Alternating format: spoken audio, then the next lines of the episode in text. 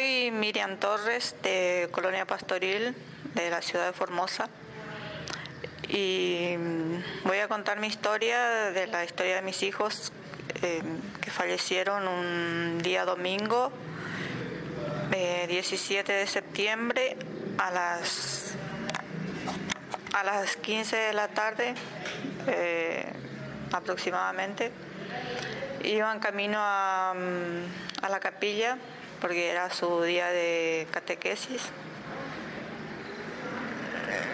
Y mi hijo no quería ir a, catequesis ese domingo. Y yo le dije, ¿cómo vas a faltar si ya faltaste el domingo anterior? El domingo pasado, le digo, no, andate. Bueno, se fue eh, con su hermano. Se le alcanzó por el camino, le llevó Luego le alcanzó a otro amigo que se iba también a catequesis. Justo cuando iban llegando a la, a la ruta principal, le alza al otro chico, es donde le invierten el, el vehículo a ellos.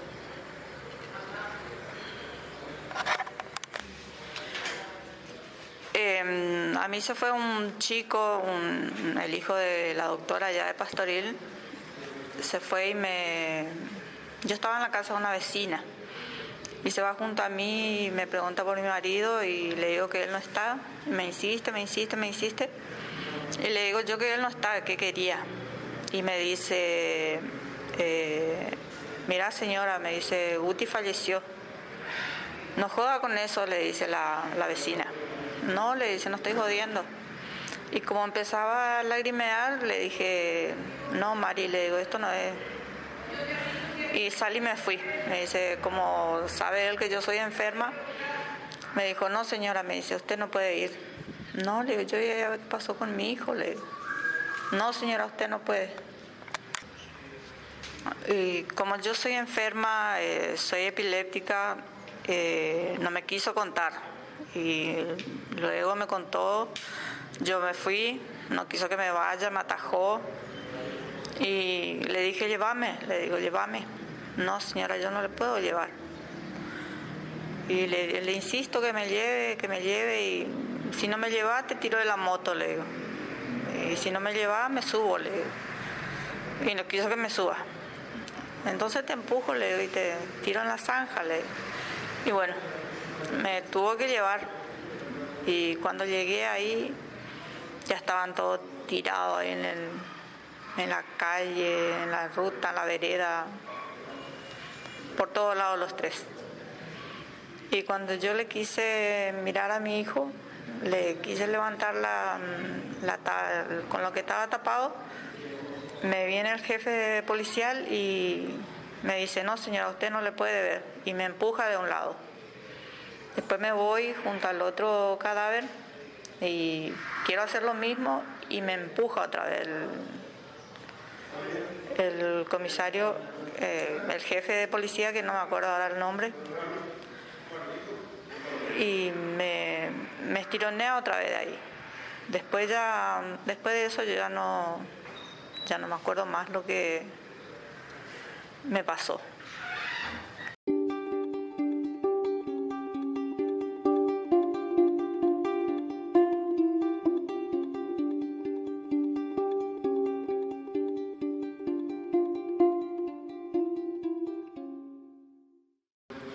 Yo soy Nicolás Céspedes, papá de Gustavo y Patricio Céspedes, que tuvieron un accidente en Colonia Pastoril el día 17 de septiembre de 2017, una tarde de domingo, donde que yo no estuve en la casa, pero eh, estuve en una casa quinta que de mi papá, donde recibo una llamada de una vecina diciéndome que tuvieron un accidente los chicos mi hermano me dice, ah, eso, mi taís, o sea, los chicos, cabezudos, ve que eh, tumbaron, se volcaron con la moto. Y, bueno, le dije, yo, yo me voy. Y vine, cuando salí, yo anduve en una otra moto, salí en la ruta, he visto cantidad de gente. Dije, ah, ¿qué pasó acá? Dije, bueno, llegué el lugar Y lo primero que revisé, me he visto uno que estaba en el piso y me fui a mirar. Le dije, este Dani, dije, yo, como Dani se llama mi hija, y él, no, ella se presentó y me dijo, no, Uti Emes. Estaba todo torcido, las piernas, todo. Y después ¿Y, ¿Y, quién es el otro? Y Patito me dice, ¿y dónde está él allá?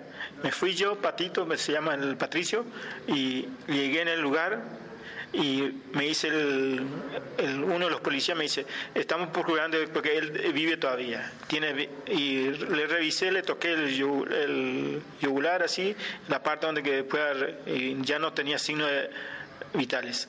Y después el, otro quién es eh, Alan me dice Alan ah, Alan dije y ya no está ahí. Estaba a unos metros de distancia y me fui a verle y estaban ensangrentados hasta el y así, y después eh, eh, vinieron todos los, me decían, eh, yo no le he visto a los quienes chocaron ni nada, porque no, yo no, me dijeron, más, ya están la policía, ya te regieron todos a los que andaban en, el vehículo, y y de ahí, eso, eso, a las 3. Eh, después de las 5 de la tarde levantaron el cuerpo, se trajo acá en Formosa Capital y eh, en la morgue ahí estuvieron y recién a las 11 y media, 12 por ahí me entregaron el cuerpo con eh, ya para llevar a, Pastoril. Y con que con todo lo que ya me dijeron que era puedo retirarme tranquilamente así. En la morgue me entregaban como si acá una bolsa de papa, tiraban una mesa, yo tenía que vestirle, poner en el cajón y llevarle. Eso fue lo por ahora. Bueno, eh, y cuando llegué en el lugar ese, en que, bueno, me sorprendió la forma que está en la moto, eh, que quedó, y la distancia, eh, cada cuerpo, y el lugar donde como que según más o es en el último cuerpo que eh, quedó Gustavo, el lugar de impacto fue 80, y, 80 metros.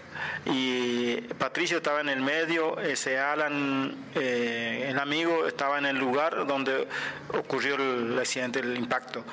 Y la moto quedó sin los cascos, ni en plástico, nada, ni para el motor todo roto. Eh, y la camioneta me dijeron que quedó a 300 metros del lugar del hecho, que le trajeron y no, los, ocupantes del vehículo ni si podían parar de la ebriedad que tenían. Ahí en la comisaría, no sé cómo fue que le, y después le llevaron, le trajeron a la Formosa. Todo eso a mí me sorprendió cuando llegué, miré el lugar donde estaba el, ocurrió el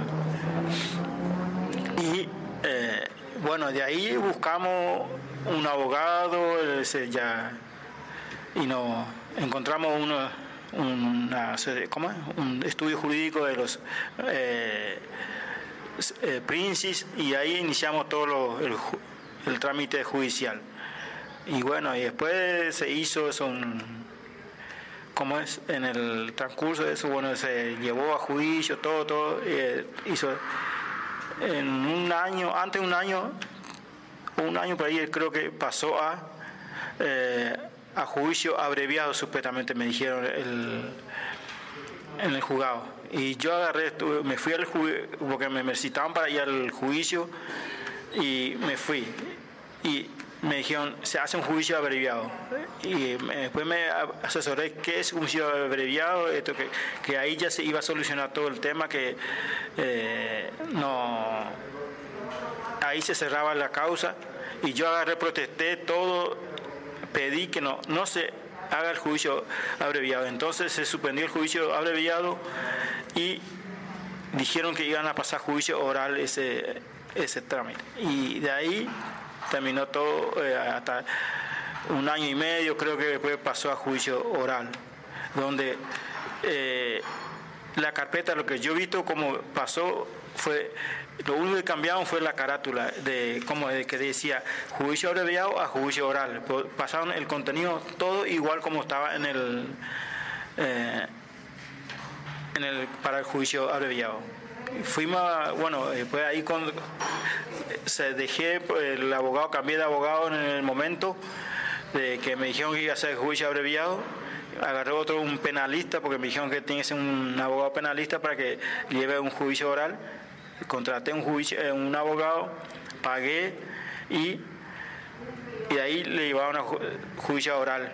Y de ahí como se hizo, mi abogado, por ejemplo, en el juicio oral muy poco aportó, no, no, no habló, únicamente hablaron los eh, cosas, lo que están, eh, los acusados. El abogado del acusado habló, el, bueno, y el, mi abogado que creyente no, muy poco aportó. La fiscal, no sé cómo, por qué, pues yo no, entiendo mucho, muy poco habló también. Y ahí los abogados de, el acusado decía, a nosotros nos insultaba, nos insultaba todo el tiempo. Y eh, nos decía, si no quieren que, si no querían que se muera su hijo, no le hubiesen eh, dado una moto. Eh, eso es una educación, usted tenía que llevarle, no hubiesen dado a su hijo, en vez de venir a llorar acá, no se hubiera comprado moto a su hijo y cuidarle. Y, y ahí Después el juez, en dos veces, el juez, fecha de juicio, nos da la sentencia de supuestamente que eh, a él le condenan tres años en suspenso y cinco años en inhabilitación de conducir. Y de ahí, bueno, nosotros estábamos con la asociación eh, Unido por el Dolor, la Estrella Mariesa, y nos asesoró que nos vayamos a...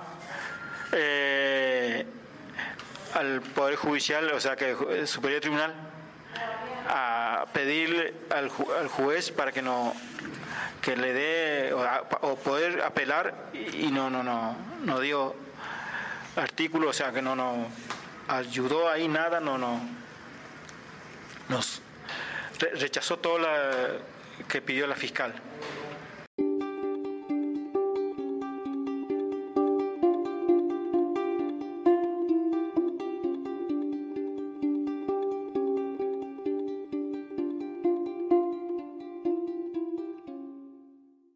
El asesino prácticamente eh, mintió todo, dijo que eh, se fue a pescar acá en el, como le llamamos nosotros, en el Puente Blanco. Y luego eh, almorzaron, supuestamente él tomó una copita de vino y se fueron. Y luego le ocurrió el hecho vial, como le decimos nosotros. Y cuando sus amigos se enteraron de que, de que la camioneta quedó casi a 300 metros, los chicos le querían... Y cuando iban a, a pasar, eh, cuando ya pasaron cuando quedó la camioneta eh, instalada ya en el en la otra esquina eh, se, dieron cuenta los policías que estaban estaban todos ebrios estaban que fue mentira que él se tomó una copita pero se había tomado tenían en la camioneta como 60 botellas de cerveza a la mitad consumido y la otra mitad no y, fue así, creo que hasta el, hasta el chofer quiso correr de, de uno de los que le querían agarrar y no pudo correr porque de tanto que estaba alcoholizado no, no se podía ni parar, pero él quiso correr de los policías. Y además, si no fuera por el que decimos nosotros que algo de la moto se le quedó por la rueda, le pinchó la goma y por eso quedó ahí, o si no se daban a la fuga. Eso era la, la intención de ellos. Pero la, algunas cosas de la moto quedó por la rueda y se, se le pinchó y fue a parar ahí.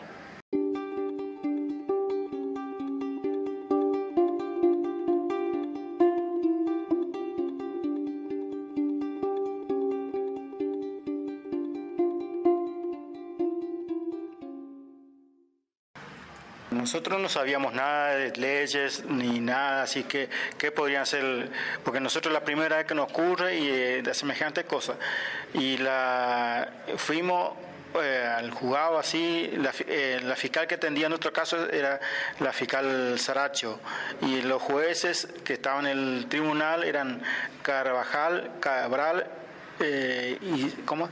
Bujaile. Ellos estuvieron en el tribunal. Eh, y mi esposa primeramente se, eh, ¿cómo? se encadenó y yo le acompañé estando ahí y también hizo, hicimos una huelga de hambre dos veces frente al tribunal. Eh, nos encadenamos ahí frente al tribunal, y la huelga se hizo ahí frente al tribunal y, lo, y los canas no, es que nos maltrataban así diciéndonos que nos retiren o eh, no, no, ¿cómo? Así diciéndonos que eh, vamos a perder nosotros, y, y así que ya estaba todo, a, mi punto de vista, ya está todo arreglado, que eh, y a nosotros un policía nos dijo, no, este, este están haciendo acá en Bella, porque eran días lluviosos, se van a enfermar y se van a, eh, vale, porque no van a ganar el juicio. retírense acá tranquilo y vayan a su casa y esperen el juicio, porque acá ya no, no hay eh, que se haga, otra justicia que van a salir perdiendo ustedes. Y así fue porque nosotros queríamos, pedíamos. La fiscal pedía seis años de, eh, ¿cómo? de cárcel al cosa y le dio tres años en suspenso. Y según la ley de, ¿cómo? Eh, que dice la 84 b no sé qué, así se uno le dijeron que ese es eh, homicidio culposo. Y en, la carátula dice homicidio culposo, agravado con alcohólico, todo eh, por intento de fuga. Y ni eso no, no dio hicieron en cuenta el juez. Y además dijeron que los chicos estaban ebrios y los chicos como estaban ebrios y ellos iban a catecismo y, los que estaban ebrios eran los eh, ocupantes del vehículo, son cinco, el chofer y eh, cuatro atrás y uno acompañando. Y así fue. Nosotros peleamos hasta lo último, pero al final no, no nos sirvió y nosotros lo único que queremos es eh, justicia, pero ya como no nos dijeron, bueno, este es lo último, dieron el dictamen, eh, que va a ser tres años de, en suspenso de prisión, y como él ya cumplió un año y medio de estando preso, ese día mismo del juicio le dieron la libertad. Y, eh, y cinco años de suspensión. Este año se cumplen los tres años de, supuestamente, de eh, que tendría que estar eh, el preso, pero no, no, no. Porque a este año cumple cinco años, en el 17 de septiembre cumple los cinco años del siniestro vial.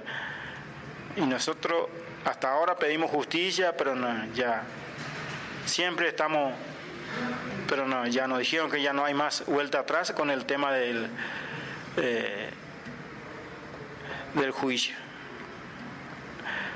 y ella eh, es enferma, epiléptica, siempre estamos ahí. Ese es el tema que a veces nosotros, yo, yo lo que paso más con ella, que a ver, eh, ella piensa todo el tiempo en su hijo y ese por eso el que le eh, agarra la epilepsia, todo eso. Y en el juzgado nos dijeron que ella se hace nomás, que ella es así, pues, quiere llamar la atención, nos dijo todo. Y ella es epilepsia, varias veces le agarró el ataque epiléptico en... Eh, en el juzgado. Ella tiene un cavernoma en el parietal izquierdo y ese es el que le produce la epilepsia. Cavernoma, nos dijo el doctor. Porque nosotros ya tenemos varios estudios que donde que aparece el cavernoma de ella. Y así, culpa de eso, ella siempre le agarra su ataque, todo su ataque de epilepsia. Y no. Y la justicia, no sé, hasta ahora no bueno, ya no, no, no más artículo, como decimos nosotros, pelota, pero no. Y bueno, eso que queríamos darle conocer al, al que nos quieran conocer.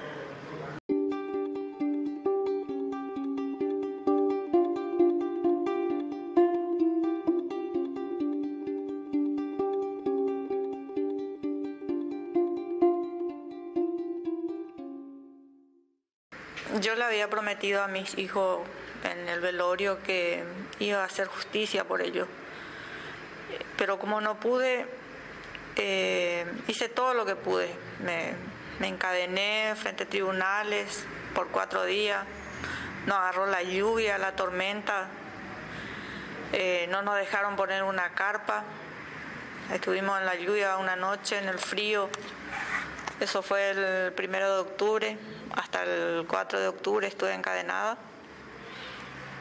Y luego nos llegaron todos los eh, citándonos para contravencional que nos hacían ellos.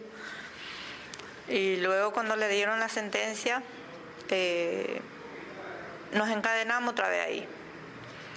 Y luego en los tres días eh, nos llega otra vez la, la citación para, para hacer contravencional. Y cuando me llegan eso, yo no sé cómo me fui, cómo llegué al cementerio. Eh, intenté suicidarme. Con, eh, creo que até el, el, paño de la cruz por el cuello y no sé cómo hizo mi marido que me encontró, pero yo apagué todo el celular, todo. No sé cómo hizo, pero me encontró. Y ahora ando con tratamiento psiquiátrico, psicológico, con todo eso.